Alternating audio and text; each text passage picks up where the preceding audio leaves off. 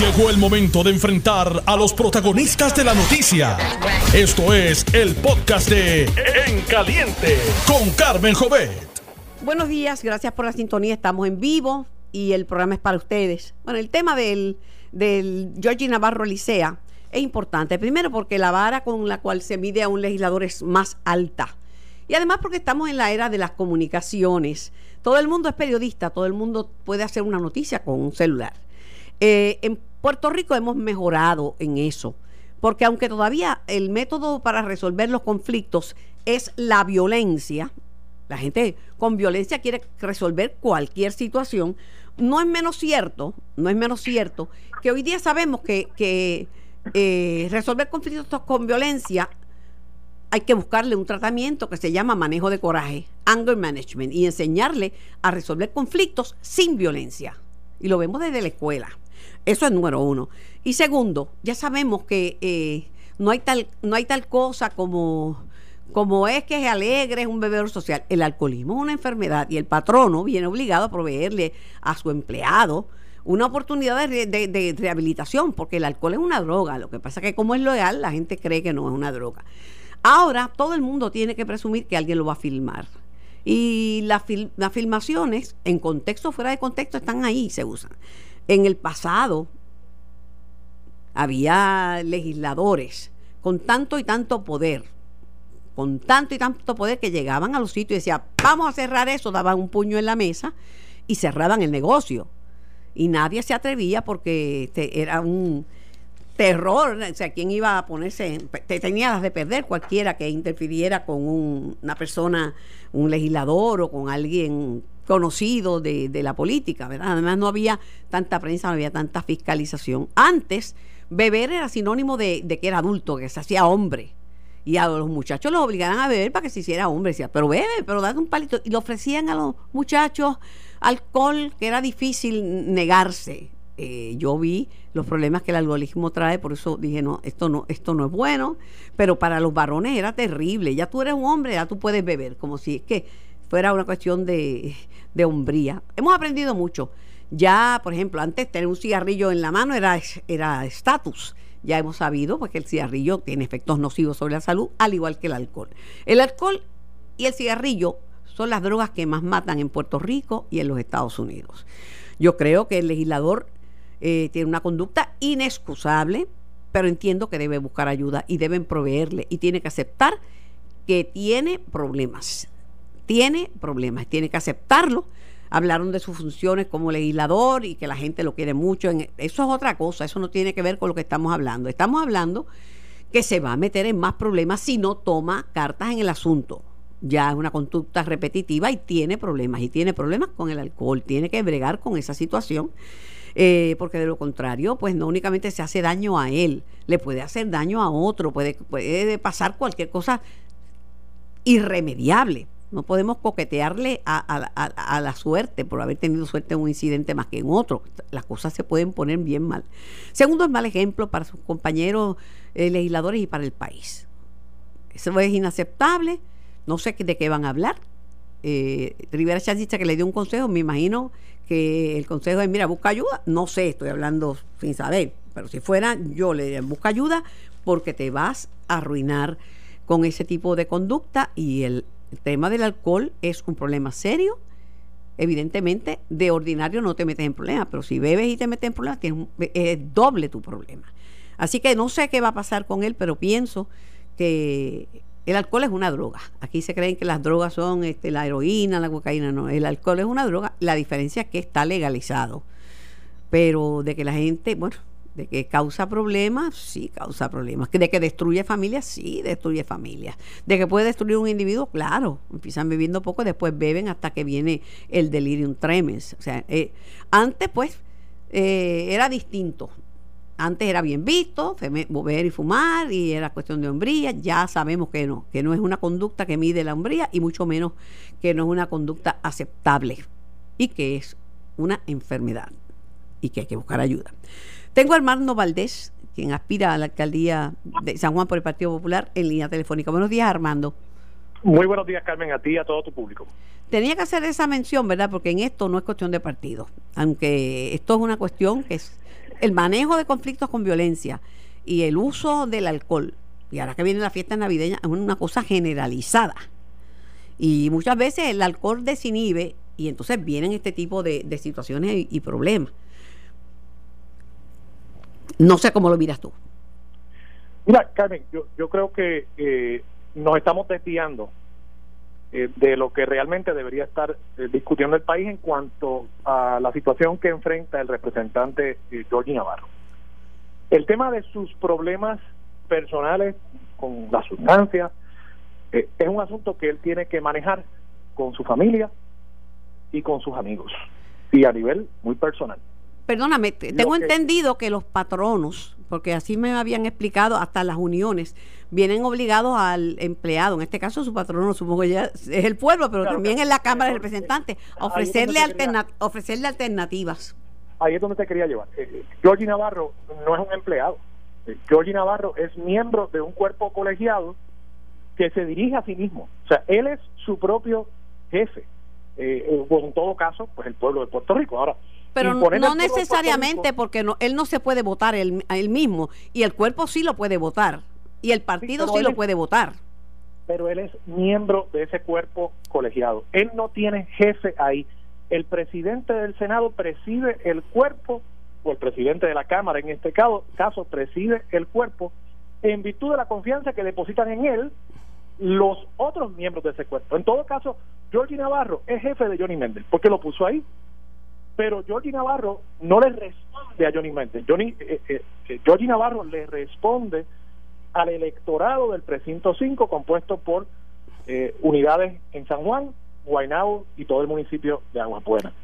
Así que pero pero pero entiendo que entiendo que el, pero entiendo que le responde yo entiendo que le responde a a su partido que está haciendo, tiene un comité al igual que el Partido Popular de credenciales. La relación entre Georgie Navarro y el PNP no es uno de empleados. No, no, pero lo que te digo con el con la Cámara de Representantes sí, no de empleados, no, de no de emplea, no de emplea, no de empleados, porque un legislador no es un empleado pero nos estamos pero pero pero yo te entiendo yo te, entiendo pero la cámara puede expulsar a, puede ah, por supuesto que lo podría expulsar. si él fuera su propio jefe si él fuera su propio jefe él no se podía votar a sí mismo.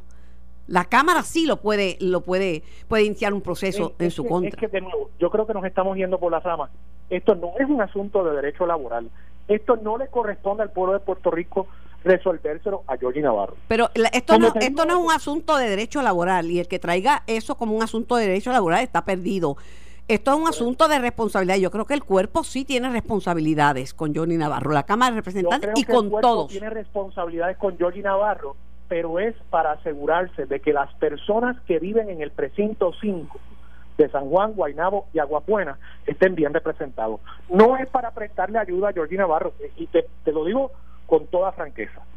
Georgie Navarro eh, se está comportando, eh, y este no es el primer incidente, eh, como una persona que lamentablemente le está trayendo deshonra al cuerpo al que él pertenece.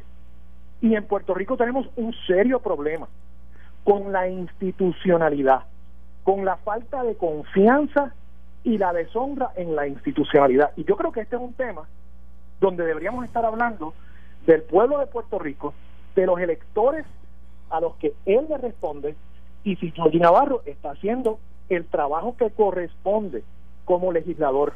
Eso es lo que está en juego aquí. No es un tema personal que él tendrá de nuevo que atender con su familia y con sus amigos.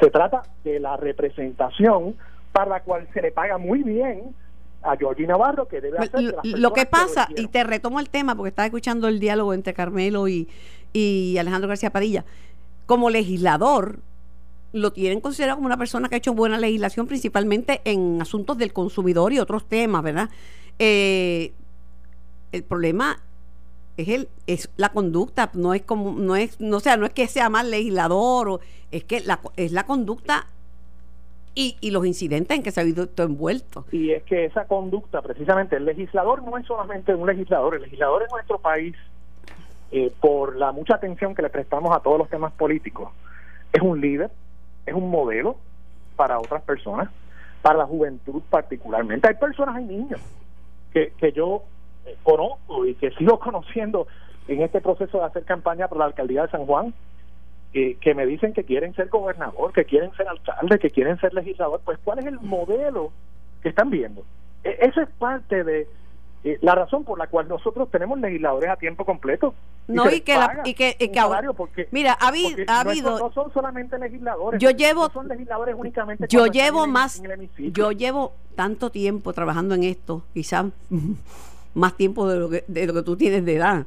Yo te digo, yo iba, yo cubría la legislatura No y veía, ve- no, porque te veo que como que se te olvidó la cantidad de legisladores que a- iban borrachos al, al, al hemiciclo. Yo no voy a decir los nombres, pero yo creo que si tú indagas Bueno, no- en no todos es los que me haya- partidos, no es que se me haya olvidado, pero ciertamente yo no, eh, yo no, no recuerdo eso, porque no. No, pues yo No te lo memoria yo te lo recuerdo y te puedo dar nombres después, ¿verdad? Porque no es asunto de traer, calentar la gente. Aquí lo que yo digo es que cuando uno tiene un problema, tiene que buscar ayuda.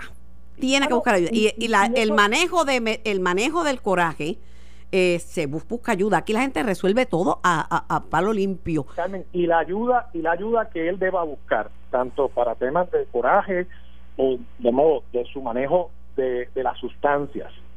Eh, eso es un asunto personal de él y él tiene que trabajar eso con su familia y sus amigos. La discusión que debemos estar teniendo en Puerto Rico, la discusión pública, porque yo no me, yo no me quiero meter en esto para tener una eh, eh, participación en la controversia pública de si Georgie Navarro eh, le, lo, tumbaron en la placita o no. Para mí la discusión que debemos estar teniendo como país es qué pasa en esas primarias cuando vamos a elegir legisladores. Es, es cuáles son las cualificaciones de las personas que nosotros entendemos que deben representarnos en la legislatura. Eh, y toda esa conversación tenemos que Lamentablemente, la gente- se en junio, aunque hemos mejorado, lamentablemente Armando, que aunque me- hemos mejorado un poco, todavía la, la gente ve el beber como algo social, porque mucha gente no lo ve como una droga, el alcohol, no lo ve como una droga, lo ve como, algo social porque es legal. Pero, Carmen, es que- Lamentablemente, aunque yo espero que menos jóvenes estén bebiendo y menos jóvenes estén, eh, estén fumando, pero este eh, es un problema serio. Y además que no es eso. es, pero estamos singularizando en este caso y lo estamos tomando como algo, primero, abstraído del resto de la legislatura del PNP y como si fuera un tema únicamente de Georgie Navarro. Carmen, en las últimas dos legislaturas dominadas por el Partido Nuevo Progresista, eh, lo que ha habido realmente es una desvergüenza por parte de la mayoría legislativa y yo no sé si es una responsabilidad del liderato del PNP, de la comisión calificadora que tenga el PNP para evaluar los candidatos o si es directamente de los electores eh, del PNP que van a votar en primaria porque los últimos dos cuatrienios, si hacemos memoria, en este nada más, Abel Nazario acusado ya dos veces por las autoridades federales, Ramón Rodríguez Ruiz expulsado Sí, eh, te, por un te caso tengo de que violencia de- doméstica. Ahora este caso, digo, y este Armando, caso eh, la, no como algo aislado, la violencia- de un patrón. Te agradezco tu, tu tiempo y tu disponibilidad, pero yo te insisto, tenemos que reconocer que esto es un problema serio de Puerto Rico y que trasciende los partidos. Si fuera exclusivamente de un solo partido, pues mira, este se resolvía fácilmente, pero es un problema que trasciende los partidos. Eddie Charbonnet, buenos días, Eddie. Buenos días, Buenos Eddie. días, Carmen, y buenos días a los amigos de Notivo. Debe si ser- escucha un poquito de ruido que estoy aquí en la caravana no mapadas al aire. Sí. Pregunto, ¿debe ser expulsado de la legislatura eh, por su conducta eh, y, re- y por la, lo repetida de las veces el legislador Georgie Navarro? Mira, Carmen, ya, el, presidente del Partido No Progresista, Tomás Rivera Chat, hizo unas expresiones como presidente del partido. De igual forma, el presidente de la Cámara, que le toca la parte administrativa, y en la parte política, el presidente del Comité Municipal de San Juan, que es el compañero senador Miguel Romero, en la mañana, la tarde de hoy entiendo que va a haber una reunión para atender distintos asuntos de primero la palabra, la parte política y la parte personal que no podemos eh, separar una cosa a la otra, ¿verdad? Creo que el compañero pues sí debe, en efecto, pues es una situación de la, de la cual él mismo tiene que ¿verdad? Como tomar cartas sobre el asunto. Yo no me voy a adelantar a, ning- a ningún tema, voy a darle espacio al, presidente del partido, igual forma al liderato político, el cual ya se ha expresado que pase la reunión y, yo siempre he sido persona que no me gusta hacer leña de la ruta creo que sí, él tiene que tomar su situación, pero es que darle espacio, que explique qué fue lo que sucedió y veremos qué pasa luego la reunión que, va a estar liderato del partido. Me acaba de decir Armando Valdés que el, el PNP es una vergüenza y su, su cámara su cámara legislativa eh, por los últimos dos cuatrenios lo que han hecho es causar eh, vergüenza. Y mencion, iba a mencionar cuando entraste tú porque tenía el tiempo dividido para, para los dos, pero como tú no acabas de entrar, pues me entendí un poquito con Armando, pero dice que, que es que la legislatura del PNP ha sido una vergüenza total y empezó a mencionar a otros legisladores como que llevan dos cuatrenios que la legislatura lo que ha hecho es causarle PNP, vergüenza a Puerto Rico. Bueno, uno, uno en la vida tiene que aprender a separar la, política con letra mayúscula y la política con letra minúscula. Yo entiendo que en el proceso de candidatura, en darse a conocer el compañero tiene que hacer expresiones para que lo conozcan, eso que yo lo entiendo. Pero uno no, uno aquí las situaciones, cuando alguien falla al pueblo, no tiene que ver con colores. Si falló, falló, no importa dónde venga uno siempre aspira a hacer las cosas de manera correcta y yo soy un poquito más eh, respetuoso en eso. Si alguien falla en mi partido, lo denuncio. Si falla otro partido también. El pueblo siempre espera, de verdad, al máximo, el mejor comportamiento de los servidores públicos. Yo le voy a darle espacio al candidato del partido con esa determinación. La historia está clara. Lamentablemente, ¿verdad? uno trata, tanto en la política como en otras instituciones, que todo el mundo lleve el, mejor ejemplo. Lamentablemente, siempre hay uno u otro que se desvía el camino pero yo estoy seguro que luego la reunión de, la esta, esta tarde, tanto el delegado del partido va, se va a tomar cartas sobre el asunto y, veremos que se ¿Usted ha hablado con, con Navarro sobre este asunto? Mira, lo, lo comunicamos en la, eh, una como siempre tenemos con los asuntos de San Juan, porque tengo que decirte que aparte de la situación que pasó, es una persona que siempre está pendiente de su comunidad. Eh, yo sí la aconsejé, obviamente, que tiene que reunirse con el presidente del partido, eh, y que ¿verdad? Eh, una situación muy lamentable y, que pues, la, la, parte, sacando la parte política, la parte individual él y su familia pues deben atender este asunto de una manera muy seria. Y yo le voy a dar el espacio tanto a compañeros como al liderato del partido que tome la determinación que es correcto y si pasa en mi partido o no mi partido que se, se, aleja de lo correcto pues que señalarlo yo no voy a hacer eh, nada. Señalar porque hay mucho menos hacer. Me, política me tenemos muchos ejemplos del pasado de personas que se alejan de me decía me decía Armando Valdés, quien aspira a la alcaldía de San Juan por el Partido Popular, que no debemos distraernos, que el tema aquí es que yo, bueno, yo decía que en los, en los trabajos, cuando una persona tiene problemas con alcohol y tiene un problema de manejo de, de, coraje relacionado con su problema con el alcohol, el patrono le busca, le busca alternativas, digo, son voluntarias, si la persona no las quiere, pues mira, se trató porque eh, se denomina el alcohol como una enfermedad. Pero me dice eh, Armando, claro, pero que Johnny no, eh, que él no es un empleado de Johnny Méndez. Eh, pero por otro lado, el cuerpo no es un empleado, pero él le, responde al cuerpo también, porque un legislador puede ser expulsado por cualquier conducta que no sea la más adecuada. Sí, mira, de nuevo, yo, le, voy a el espacio al, presidente del partido, al presidente de la Cámara, que ya han hecho expresiones públicas, igual el presidente del Comité Municipal de San Juan, Hoy veremos qué sucede en el proceso que, que decida el liderato del partido, pero de nuevo, yo no voy a, estar haciendo juicio político eh, ni adelantando cosas políticas por, por, por, particular muy lamentable un compañero. Ya veremos qué sucede la tarde de hoy con la reunión que convocaron los, tres líderes políticos, ya veremos qué sucede. Como no, gracias a Edith Charbonnier. Bueno, mi opinión es que esto es una situación, estamos en Navidades, estamos en Navidades. Mucha gente usa la Navidad como excusa y el, es un problema serio tener una persona bajo el efecto del alcohol en la carretera. Puede costarle su vida y puede costar la vida de otros. El alcohol es una droga, es legal, pero es una droga. Eh, el alcoholismo es una condición que se trata. Y el manejo de situaciones con violencia es un problema grave que puede traer, bueno, aquí se matan discutiendo hasta por un parque. Yo creo que es un asunto muy serio y tienen que bregar con él. No podemos distraernos, pero hay que verlo en su contexto. De que siempre ha habido gente, ahora los cogen. Yo me acuerdo en, la época no había eso de celular y nada, y los legisladores llegaban, hacían lo que fueran, y era bien difícil cogerlo en acción, porque ahora todo el mundo es periodista. Además que de que está mal, muy mal, lo van a coger, porque los están velando, la gente tiene su celular y lo filma.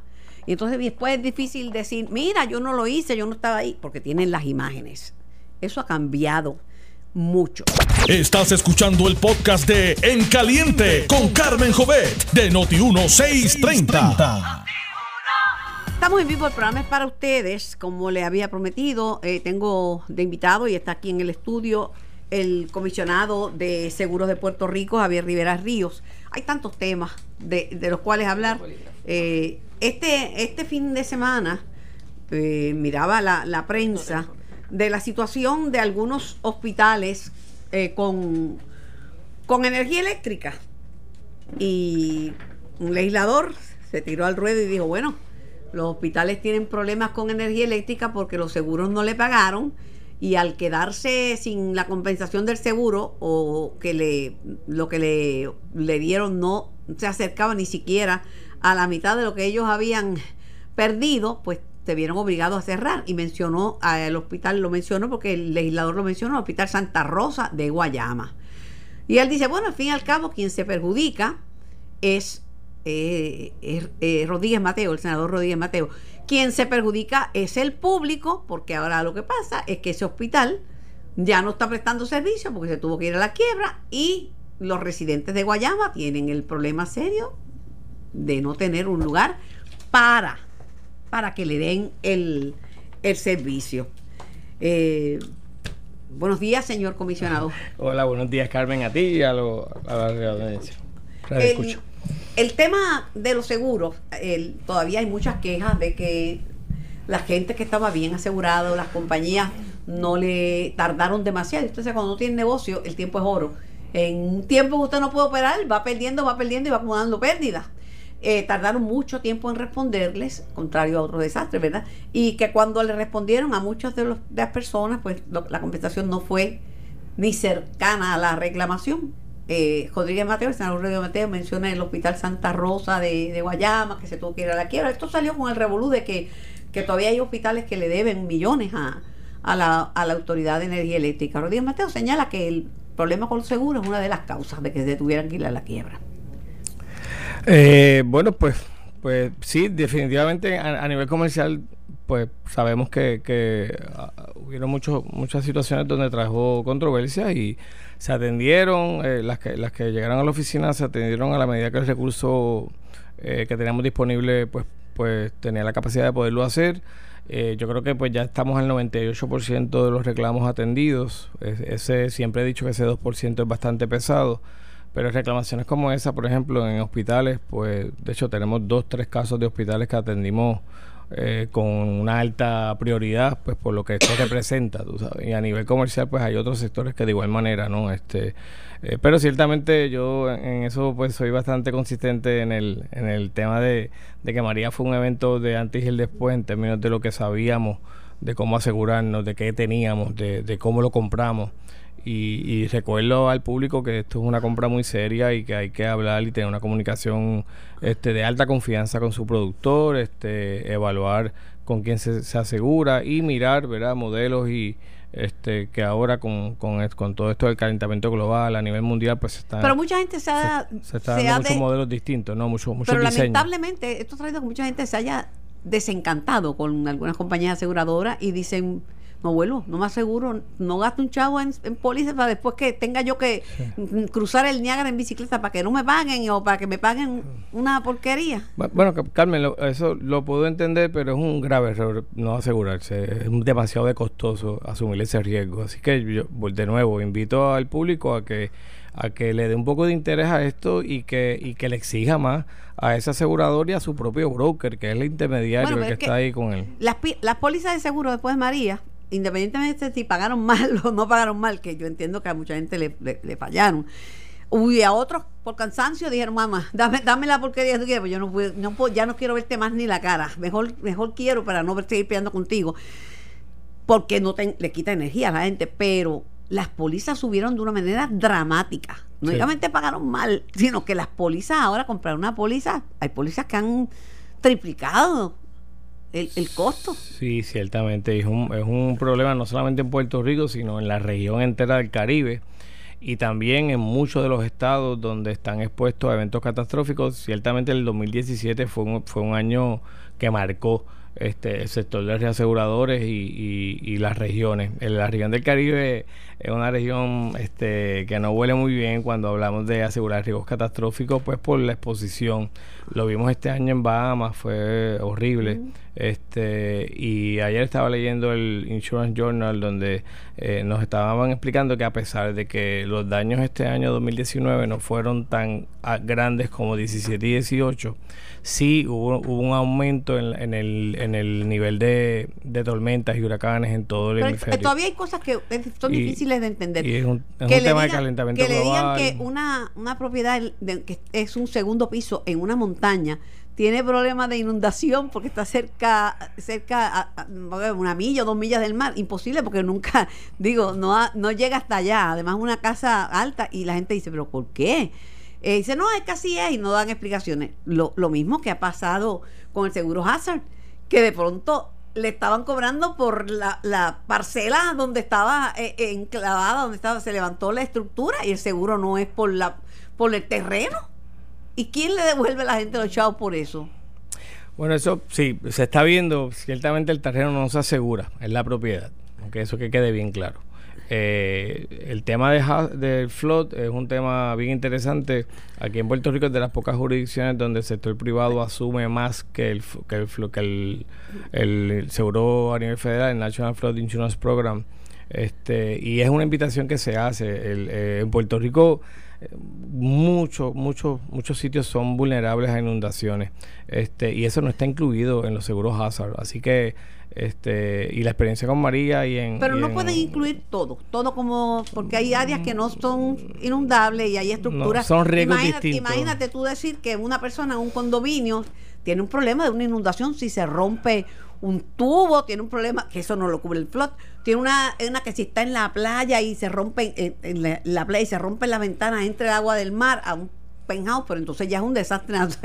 ya no hay que venir a buscar a Puerto Rico. Pero puedes cubrir el contenido, puedes cubrir, puedes cubrir, este, puedes, puedes definir bien lo que es el float y comprar el, el tanto el seguro de a nivel federal está disponible, es bien económico.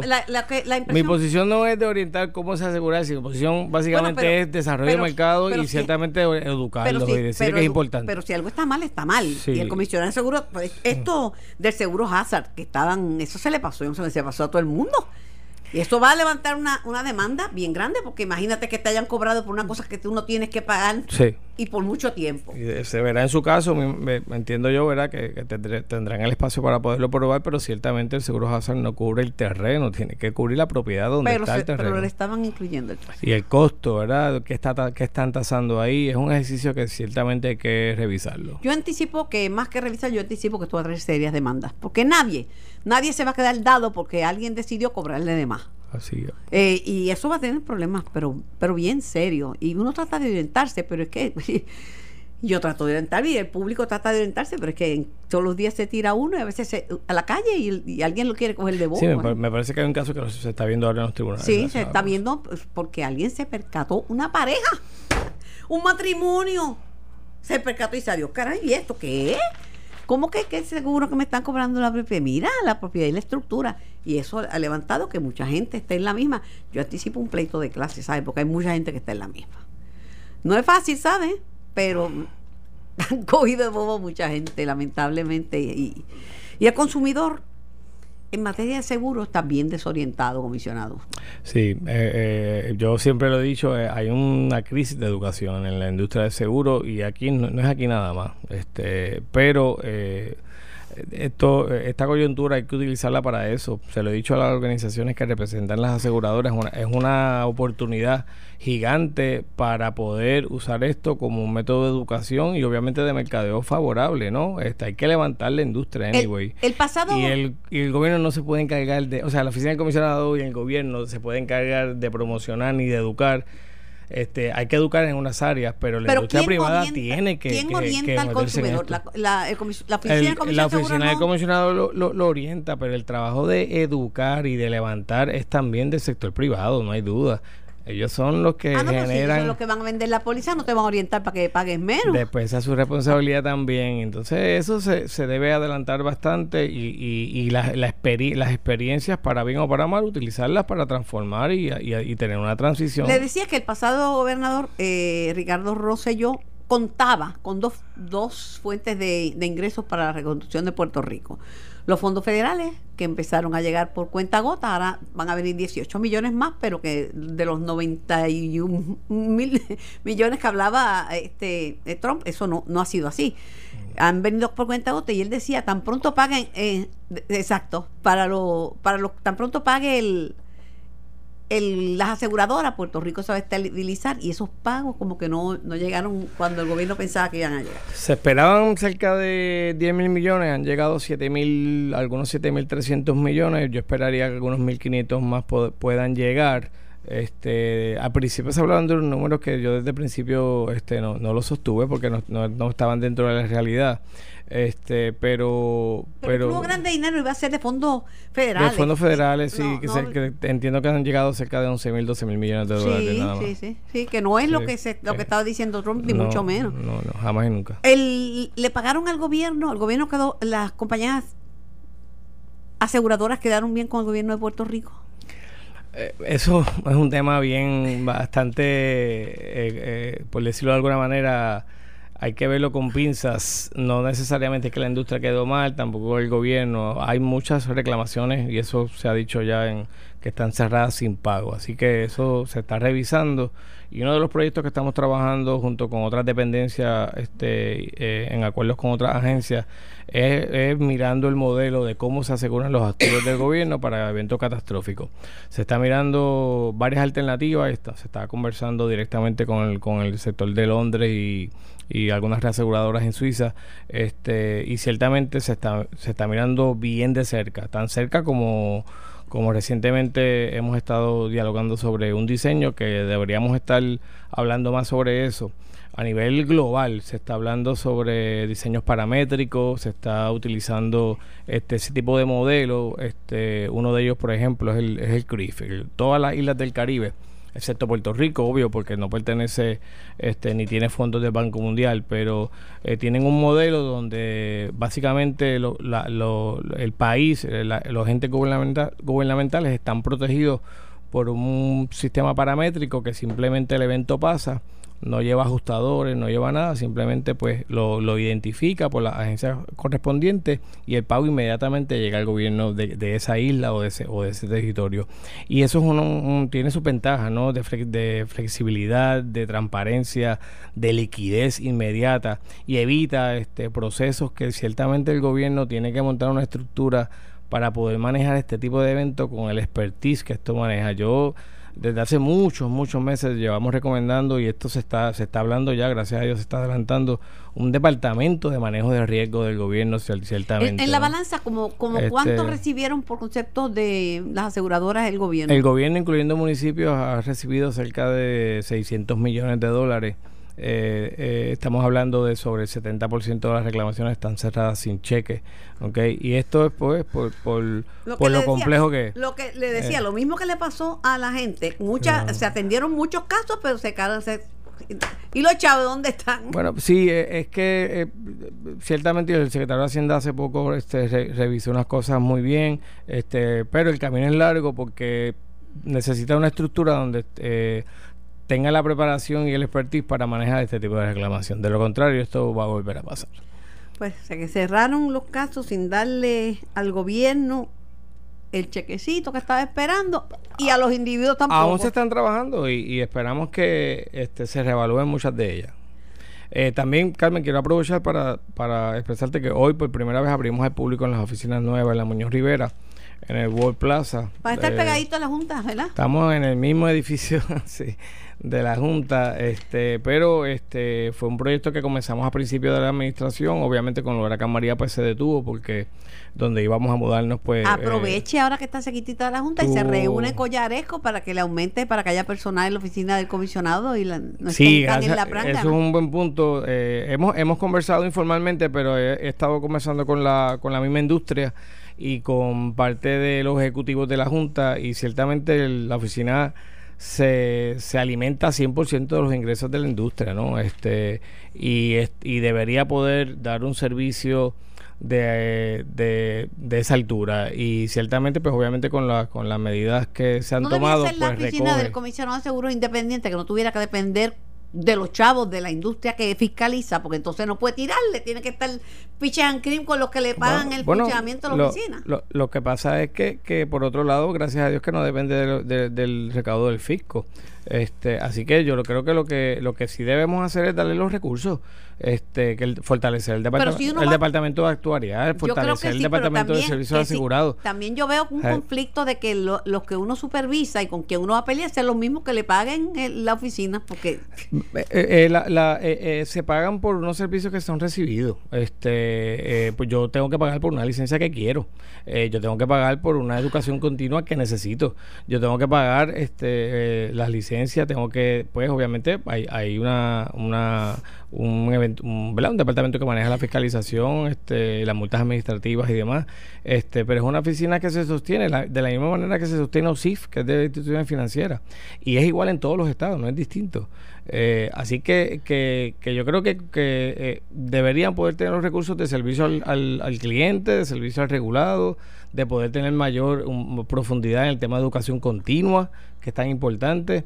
Este, el departamento legal debería poderse fortalecer. ¿Y no le daría más independencia de criterio a la oficina de comisión de seguro que no tuviera que depender de los mismos que van que va a fiscalizar para que pagaran los costos de la oficina. Bueno, es que eso no es un problema. O sea, la, la oficina fiscaliza indistintamente de que sea eh, que recibe ingresos de la industria. Eso nunca ha sido un problema. La oficina del comisionado es un ente regulador que es distinto.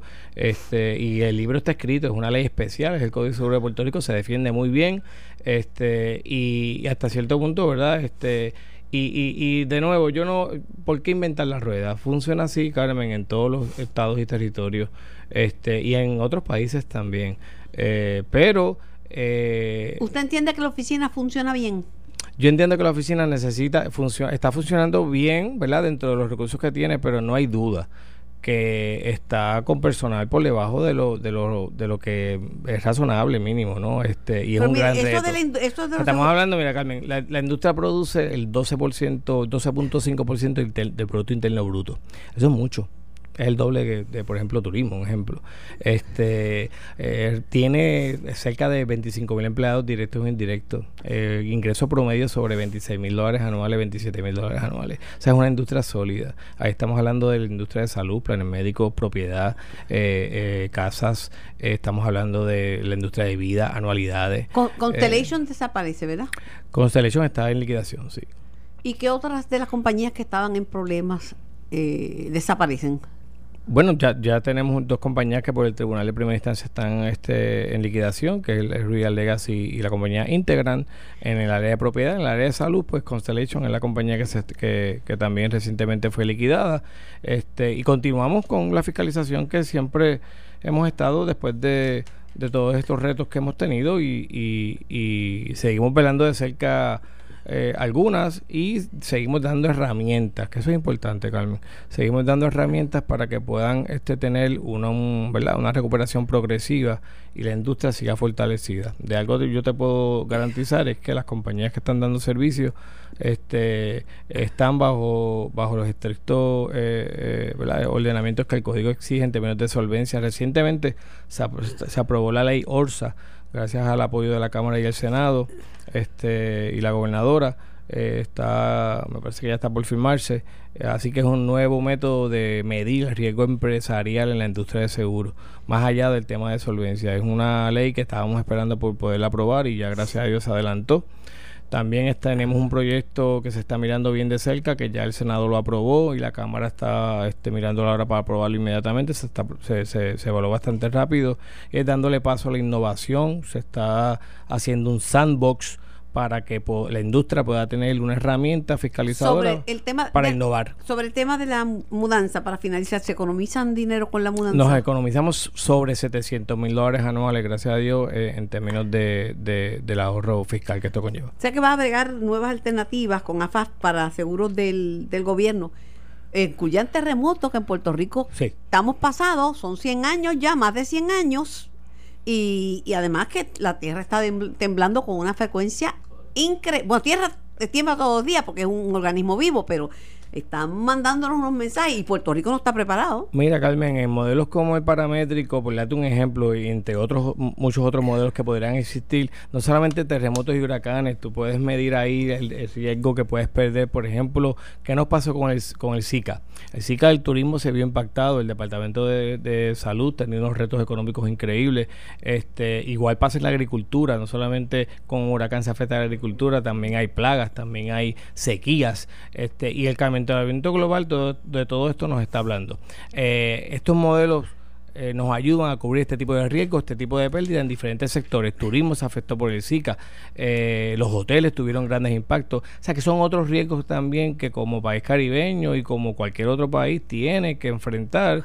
Y, además de terremotos y huracanes, ¿no? Eso Gracias al comisionado de Industria y Seguros, Javier Rivera Ríos, yo tengo que ir a una pausa, pero anticipo, comisionado, que menos gente se va a asegurar con el alza tan dramática de las pólizas. No porque no crean en los seguros, porque no quieran, porque no pueden pagar el alza tan dramático. Es un gran reto y por eso es que hay que pensar ahora fuera del box, sentarse con su agente de seguro y buscar diseños que se adapten exactamente a la necesidad, de manera que no tengan que sobreasegurarse y tampoco pues que compren por debajo de lo que necesitan, porque el mejor, el peor, el peor error es no comprar seguro. Nadie quiere no comprarlo ni pero, ni pero la verdad que si no tiene los chavos para pagar la, póliza no puede comprarlo. Y si no, usted no tiene los chavos no va a poder comprar pues no, cómo lo va a pagar vamos a ver qué pasa con Puerto Rico. Dios quiera que no tengamos ningún incidente que lamentar y que podamos reorganizar el país y que empiece a fluir el dinero. Dios la, Estás escuchando el podcast de En Caliente con Carmen Jovet de Noti 1630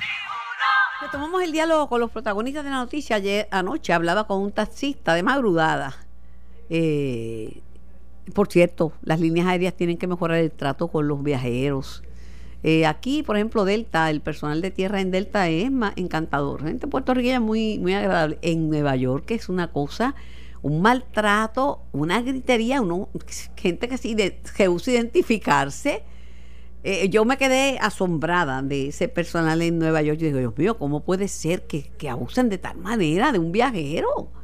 Y que le diga cállese y no le voy a dar orientación porque no. Y usted cállese y haga lo que yo le digo. Pero bueno.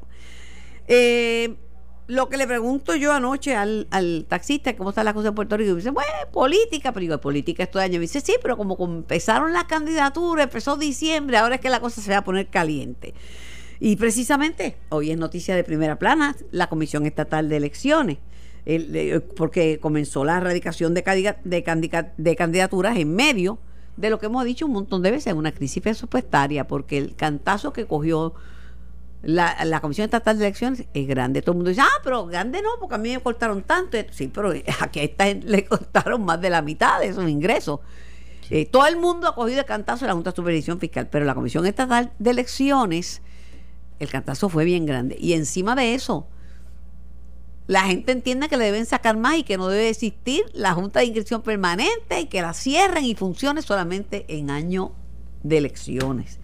Ese es el pan de cada día y aquí está nuestro el presidente de la Comisión de, Estatal de Elecciones, nuestro amigo, el licenciado Juan Ernesto Dávila. Buenos días. Buenos días, Carmen, a ti y muchas felicidades en este periodo navideño que comienza, ¿verdad? Igualmente para usted. Igual para los que nos escuchan.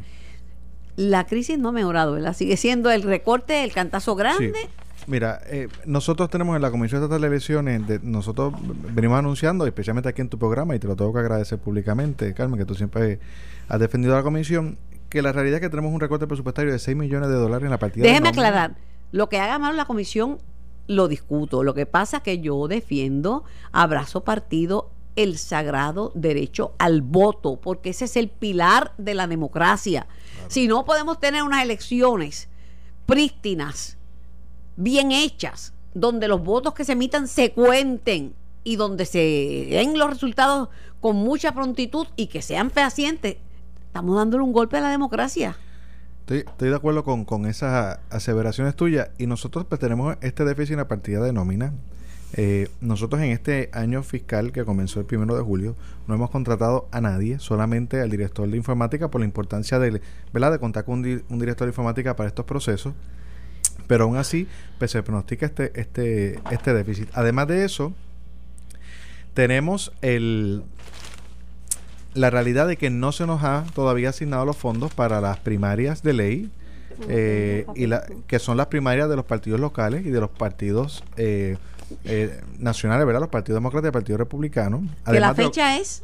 Que la fecha es, bueno, la del Partido Demócrata está calendarizada para el 29 de marzo del 2020 y la de las primarias locales el, 7 de junio. El 19 de marzo es la demócrata. El, 29. El 29. El republicano no tiene. la, republicana, si tuviera, recibimos una misiva por parte del, de la, del comité directivo aquí en, la isla, que si tuviesen, tuviesen el mismo día de la elección de los partidos eh, políticos. Eh, sí, el, el 7 de junio. Entonces, la realidad es que nosotros, además de eso, hay unos gastos asociados a la, a la elección que es necesario eh, costearlos de antemano. Por ejemplo, la Junta de Anuncios, ¿verdad? Que fue un asunto que salió uno de los rotativos hoy de la isla.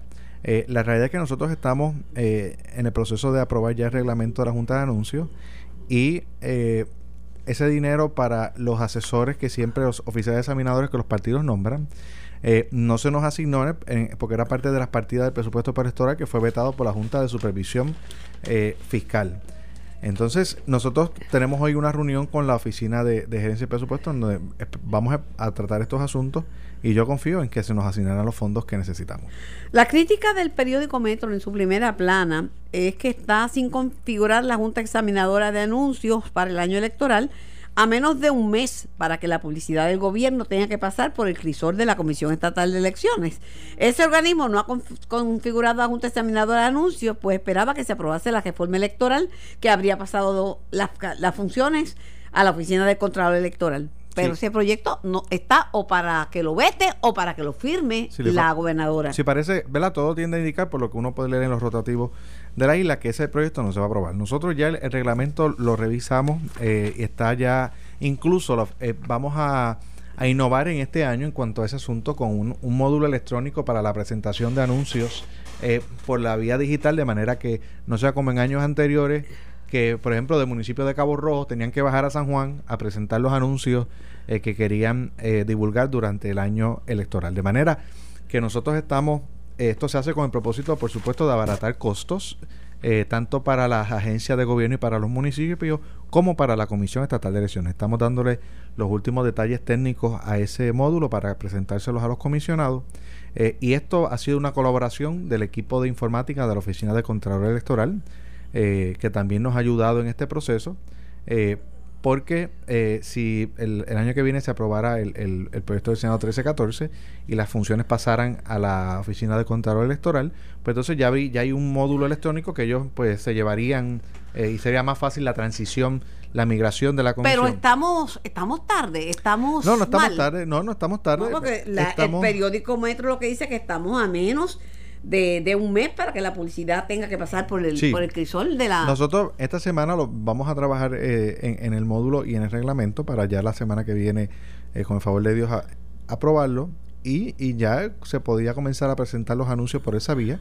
Está el asunto, por supuesto, presupuestario de que el, lo, en años anteriores, para que tengas idea, en años anteriores cada oficial examinador de los partidos políticos y de la presidencia pues en, un momento se llegó a, gastar 120 mil dólares por cada uno.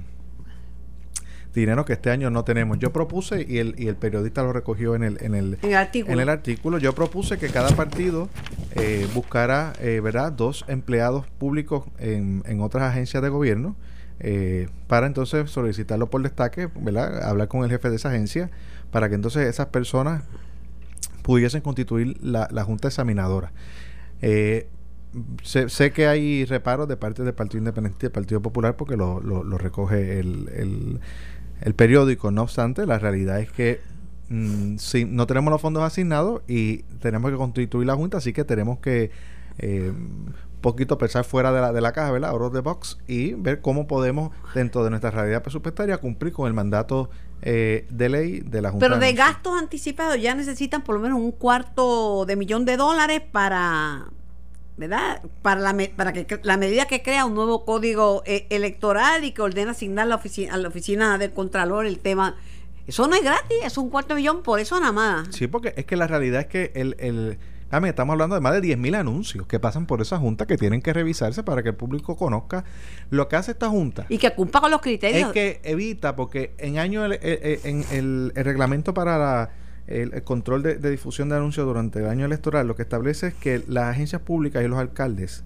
las alcaldías, no pueden eh, durante el año electoral eh, eh, publicar cosas para resaltar su imagen. Su imagen, ¿verdad? Porque entonces sería un estaríamos en competencia desleal con los otros candidatos que no tienen el alcance, ¿verdad?, de, tener. Sí, que no tienen una obra para inaugurar, esa cosa.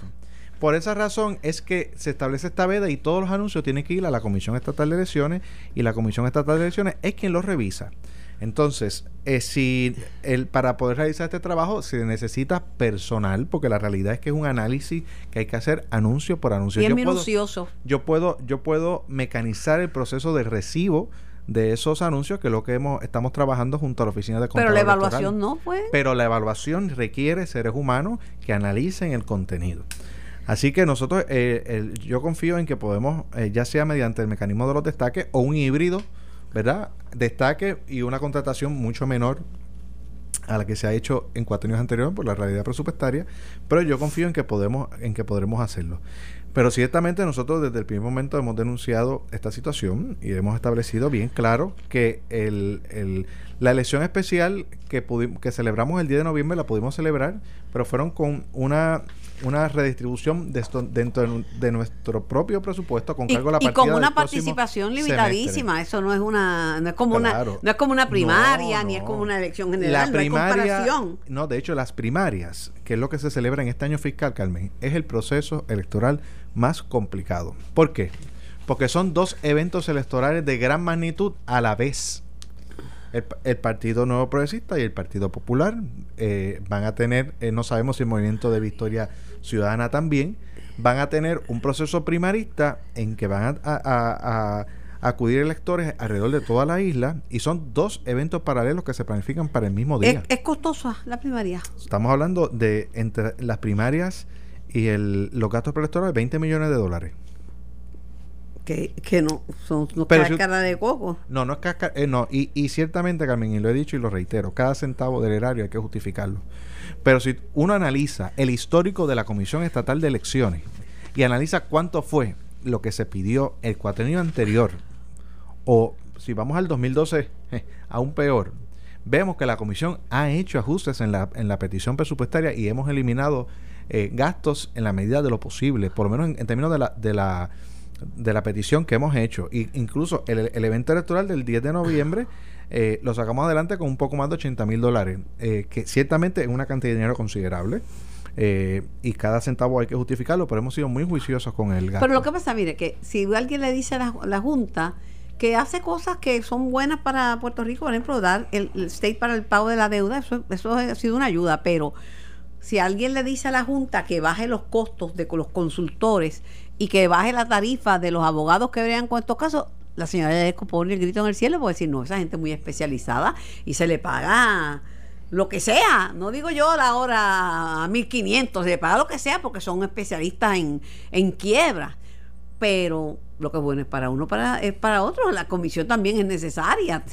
Yo, yo realmente no voy a entrar en ese juicio valorativo de, de, de, lo, de en qué gasta la Junta de Supervisión Fiscal ¿verdad? el dinero. Pero eso está ante la, porque lo paga Puerto Rico, eso está ante la, la palestra pública. La, realidad es que eh, nosotros eh, hemos sido un libro abierto con la Junta de Supervisión Fiscal. Ellos han estado en la Comisión Estatal de Elecciones, han tenido la oportunidad de ver los libros. Toda la información que la Junta ha solicitado a la Comisión, la Comisión la ha provisto. De manera que nosotros no tenemos nada que esconder, están todos los libros y todos los números y la realidad es que eh, para sacar adelante este año electoral y todos los eventos que tiene, es necesaria la asignación de esos fondos. Bueno, el comisionado electoral del PIB, Roberto Iván Aponte, que es nuevo pero viejo, porque estuvo de comisionado en, la, en las pasadas elecciones hace cuatro años, una persona exquisita, Roberto Iván Aponte, una persona exquisita, dice que uno de los problemas del plan fiscal de la Junta es que no conocen la idiosincrasia del sistema electoral de Puerto Rico. Sí, a mí me gustaría abundar eh, sobre eso que comenta el, comisionado Aponte, porque el, en los estados de la Unión, el, el, organismo electoral es una oficina debajo de la Secretaría de Estado, del Departamento de Estado, y son, todos son funcionarios eh, de carrera los que están tramitando el evento. En Puerto Rico eh, y en América Latina, si vamos a un ejemplo en América Latina, pues tenemos, por ejemplo, la Junta Central Electoral de la República Dominicana, también son, es un organismo en que todos sus, eh, sus componentes son magistrados, son jueces, y también son todos de carrera. Aquí en Puerto Rico, desde el 83, tenemos un sistema eh, electoral basado en el principio de la desconfianza política, en que un partido va a velar al otro. Y eso implica que la comisión tiene que entonces emplear en cada oficina de asuntos electorales, tiene que emplear a personas de los partidos políticos. Por ejemplo, la unidad de la, la oficina de informática que nosotros llamamos OSIPE, la Oficina de Operaciones Electorales, la Oficina de Planificación Electoral, son eh, la Oficina de Educación y Estamento, son oficinas que requiere eh, personal de los partidos políticos. Y eso, por supuesto, va a tener un efecto en la nómina. ¿Por qué? Porque ciertamente una persona en la Junta de Inscripción Permanente puede inscribir a un, a un elector, puede coger sus datos una sola persona, pero el sistema está diseñado para que los otros partidos validen, validen Y, verifiquen que lo que está haciendo este oficial de inscripción es correcto o es incorrecto. by the way, dicho sea de paso en español, eh, ya mismo Victoria Ciudadana se convierte en un partido político con el derecho que va a tener que asignar lo mismo que le asignan a los otros partidos. Eso, eso va a estar muy interesante porque la realidad es que el, al momento de Victoria Ciudadana, al, al miércoles a las 5 de la tarde, le faltaban 1.279 endosos para ser eh, certificado como un partido por petición y tenía alrededor de 2.100 eh, endosos pendientes de validar. De manera que si de esos 2.100 eh, endosos que les queda por validar, la unidad de validaciones validara, va a quedar redundancia, 1.279, ellos quedarían inscritos como un partido por petición, lo que implicaría la, eh, eh, la realidad fiscal, como tú bien señalas, de que hay que, hay tienen derecho a tener una comisionada electoral, un comisionado electoral y un alterno y unas plazas que les reconoce la ley, eh, el código electoral ahora mismo a ellos, eh, conforme al artículo 3.009. Eh, ¿Y acceso a ingresos también? sí, sí, pero eso, sí, correcto, los ingresos, pero los ingresos pues, del año electoral, eso, eso se trabaja con, con, con la oficina de, de contador electoral y con el departamento de Hacienda. Pero ciertamente para el año electoral tiene un impacto. Pero bien, lo que yo le quiero, lo que yo quiero un poco decir eh, con esto es que ese es el sistema que se diseñó y que está en el código electoral vigente. Eh, el, el, proyecto eh, 1314, eh, que es el, que no se aprobó, Carmen, tenía unos cambios en ese aspecto para intentar reducir, pero ese proyecto no se, no se aprobó, de manera que estamos con el código electoral vigente, que es el que tenemos que seguir, y esa es la realidad presupuestaria de la Comisión Estatal de Elecciones en ese aspecto. Eh, nosotros tenemos unas reuniones agendadas con la Oficina de Gerencia y Presupuestos, eh, en donde esperamos discutir estos temas. También personal de la Junta me había indicado que eh, íbamos a, tener una reunión con ellos. Yo estoy esperando esa reunión con la directora Yaresco. y me gustaría que los comisionados también estén en esa reunión, porque al fin y al cabo, la Comisión Estatal de Elecciones, la gran mayoría del personal que allí labora son de los partidos políticos, ¿verdad? la la presidencia tiene cinco o seis puestos. El resto de los puestos que están en la Comisión Estatal de Elecciones son de los partidos políticos y personal de carrera que también labora allí. Pero eh, es necesario eh, esta asignación de los fondos porque como tú bien señalas, es la democracia la que está en, en juego y no es nada, no, no es poca cosa, ¿verdad? Bueno, hoy comienza la erradicación de candidaturas que es el primer paso, ¿verdad? En, para uno llegar a una elección primarista o a una elección general. Hoy comienza. Eh, comienza en medio de una crisis presupuestaria. Está en la quilla la Comisión Estatal de Elecciones. O sea, está el hueso y pellejo, la carne se la han cortado. ¿Esto es una prueba de fuego para la comisión? Sí, sí. la realidad es que el proceso de erradicación de candidatura ha estado disponible desde mediados de octubre el portal de la comisión para que vayan creando el perfil, ¿verdad? Porque la, la, radicación de la intención de candidatura eh, es un asunto que se realiza por internet, no hay que ir presencialmente a la comisión. Lo que hoy, desde hoy en adelante, vamos a tener edificios de operaciones electorales son las juntas que van a recibir los documentos complementarios que se le exigen a, los a, a los candidatos como requisito previo para entregarle las peticiones de endoso para que ellos recojan esos endosos y lo presenten a la comisión. Es decir, Carmen, a partir de hoy, los, eh, y los distintos eh, ciudadanos que interesen aspirar a, diversas candidaturas que por los partidos políticos, pues van a ir a la Comisión Estatal de Elecciones, eh, van a llevar la intención de erradicación de candidatura que ya llenaron digitalmente, van a presentar los documentos complementarios, entiéndase la certificación de que rindió planilla de, ante el Departamento de Hacienda, la certificación de no deuda del, del Departamento de Hacienda, del CRIM, asume, el certificado de antecedentes penales, la prueba de detención de sustancias controladas. Luego de que la comisión, personal de la comisión, constata de que el ciudadano presentó todo, entonces se le da una hoja de recibo y Una última pregunta a, eh, señor presidente de la Comisión Estatal de Elecciones. Hoy comienza la erradicación, ¿verdad?, en medio de una crisis presupuestaria. Este primer paso es importante. Sí. ¿Qué consecuencias tienen las limitaciones presupuestarias en este proceso vía y de cara a las elecciones cuando solo le aprobaron 28 millones de dólares. ¿Eso alcanza? No, la, realidad es que para el, sí, el proceso de erradicación de, de candidaturas per se, la realidad es que nosotros entendemos que este mes de diciembre, con el personal que tenemos, vamos a poder eh, recibir todas las erradicaciones de candidatura. El problema va a ser cuando haya que validar esos endosos. ¿Por qué? Porque estamos hablando de miles y miles de más endosos que los de las agrupaciones de partidos políticos. Eh, de manera que ahí sí puede ser que nos veamos un, poco eh, un poco apretados, pero yo confío que de aquí a allá pues ya... Pero 28 millones que le aprobaron, ¿alcanza? Para la erradicación de este proceso de erradicación de, candidatura, todos colocando nuestro esfuerzo y, el personal de la Comisión de Estatal de Elecciones, a quien tengo que, agradecer su compromiso, eh, poniendo todo su esfuerzo, sí, pero para la celebración de las primarias, no. Ah, está bien claro.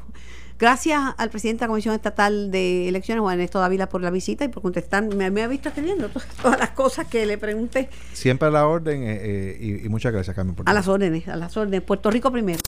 Esto fue el podcast de En Caliente con Carmen Jovet de Noti1630. Dale play a tu podcast favorito a través de Apple Podcasts, Spotify, Google Podcasts, Stitcher y notiuno.com.